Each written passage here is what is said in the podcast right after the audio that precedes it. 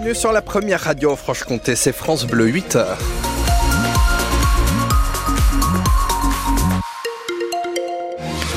À 8h, globalement sur les routes, pas d'événements, pas d'incidents particuliers à vous signaler, hormis les ralentissements aux portes de Besançon et aux portes de Vesoul là ce matin.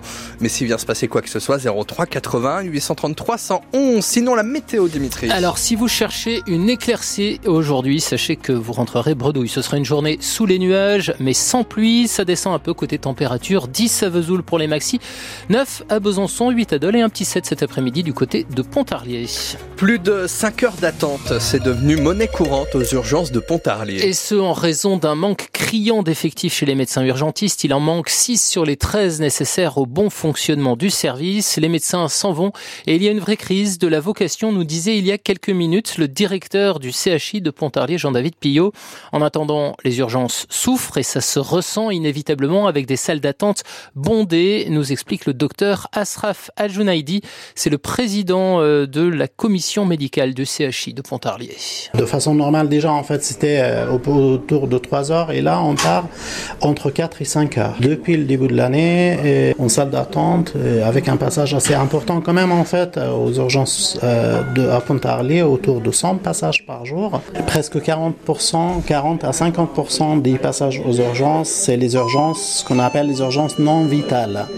Donc, euh, les urgences où un médecin généraliste, il peut prendre parfaitement en charge les situations. Donc, c'est presque la moitié des urgences, des, gens qui passent aux urgences, ils passent pour des motifs où leurs médecins généralistes, ils peuvent euh, trouver une solution facilement. Le docteur Ashraf Al-Junaidi, euh, qui préside la commission médicale du centre hospitalier, il est du coup demandé aux patients en cas d'urgence non vitale d'appeler d'abord le 15 en journée ou à partir de 20h le 3966 pour être orienté correctement. Ce matin, on vous demandait donc dans quelles circonstances vous vous rendiez aux urgences et vous avez été nombreux à vous à nous répondre, Anne. Oui, alors avec Virginie par exemple, hein, qui nous dit nous avons toujours utilisé les urgences quand c'était nécessaire, mais qui ajoute c'est sûr que certains s'y rendent pour de la bobologie. Elodie partage le même avis. Trop de personnes, dit-elle, y vont pour des petits bobos. Les urgentistes ne peuvent pas gérer les patients qui ont des vrais besoins et malheureusement les patients sont délaissés. Ou encore selon Christophe, le problème ce n'est pas les urgences, c'est l'hôpital. De très nombreux lits, dit-il, sont fermés, ce qui engorge les urgences.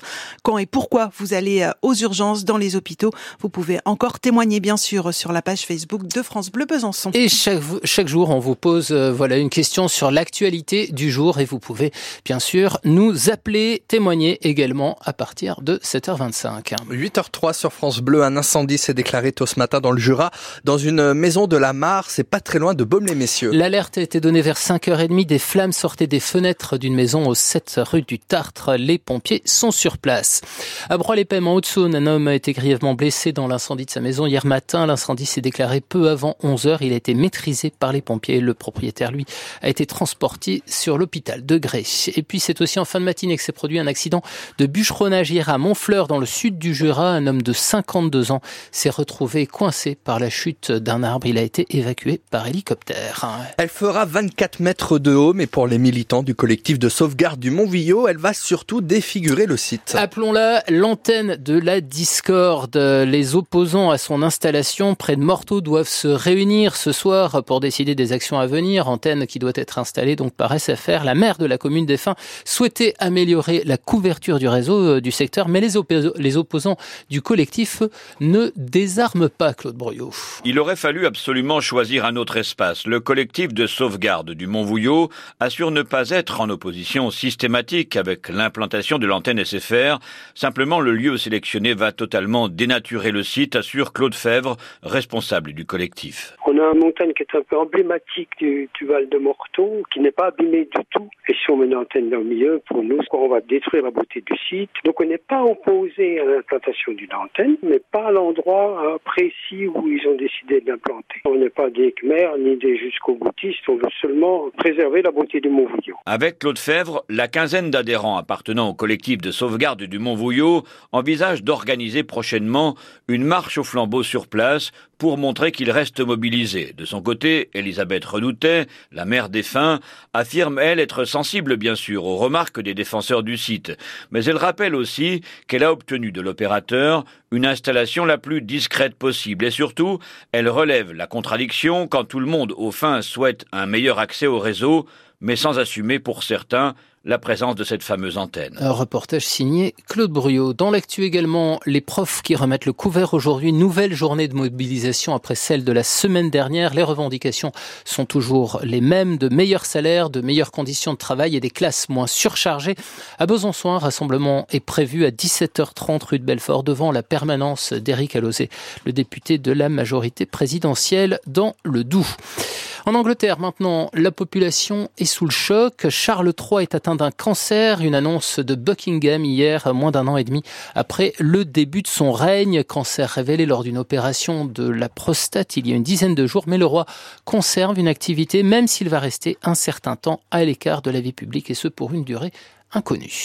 Euh, sinon, on va vibrer foot ce soir. Et l'ambiance promet d'être chaude du côté de Bonal où 20 000 supporters vont donner de la voix pour encourager les joueurs du FCSM. Sochaux qui reçoit Rennes pour le premier des huitièmes de finale de la Coupe de France de foot et qui espère bien éliminer un troisième club de Ligue 1 après avoir sorti Lorient et Reims. Ce ne sera pas facile hein, face au neuvième de la D1 qui reste sur quatre victoires d'affilée de la Ligue 1 qui reste sur quatre victoires d'affilée. Les Bretons forcément sont ultra favoris, mais c'est un peu méfiant tout de même qu'ils se déplacent en terre socialienne. C'est ce qu'avoue volontiers leur coach, leur coach Julien Stéphan. On a beaucoup de respect pour cette équipe de Sochaux qui euh, d'abord est en grande forme parce qu'elle n'a pas perdu depuis je crois fin novembre. Aussi parce qu'elle a déjà réalisé euh, deux matchs de très très bonne facture contre des Ligue 1 pour passer euh, les deux tours précédents. Qu'elle a réussi à le faire en plus en étant menée à chaque fois au score. Donc ça dénote aussi de qualité mentale. Parce qu'il y a un vrai engouement dans ce club-là par rapport à ce qui s'est passé à l'intersaison dernière. Donc on a beaucoup de respect, aucune crainte mais beaucoup de respect pour ce club et pour cette équipe et pour ce parcours et aussi beaucoup de respect pour euh, ce qu'a amené Oswald euh, à cette, à cette équipe. Ce qu'il fait aujourd'hui avec Sochaux, mais il avait déjà montré beaucoup de très bonnes choses dans d'autres clubs, peut-être euh, un petit peu moins médiatiques. Mais là, ce qu'il fait aujourd'hui avec Sochaux, c'est très costaud. Sochaux, Rennes, coup d'envoi 20h45. Le match se jouera à guichet fermé. Match à suivre en direct aussi sur FranceBleu.fr, Besançon. Et puis, bonne nouvelle dans les rangs de l'ESBF. En pleine période de transfert, Alizé Frécon de Mouge rempile pour deux ans. À 30 ans, la demi-centre de l'ESBF se dit très motivée aussi par l'arrivée d'un nouveau coach euh, la saison prochaine. Elle compte bien le montrer dès demain, demain soir, face à Dijon, au Palais des Sports de Besançon.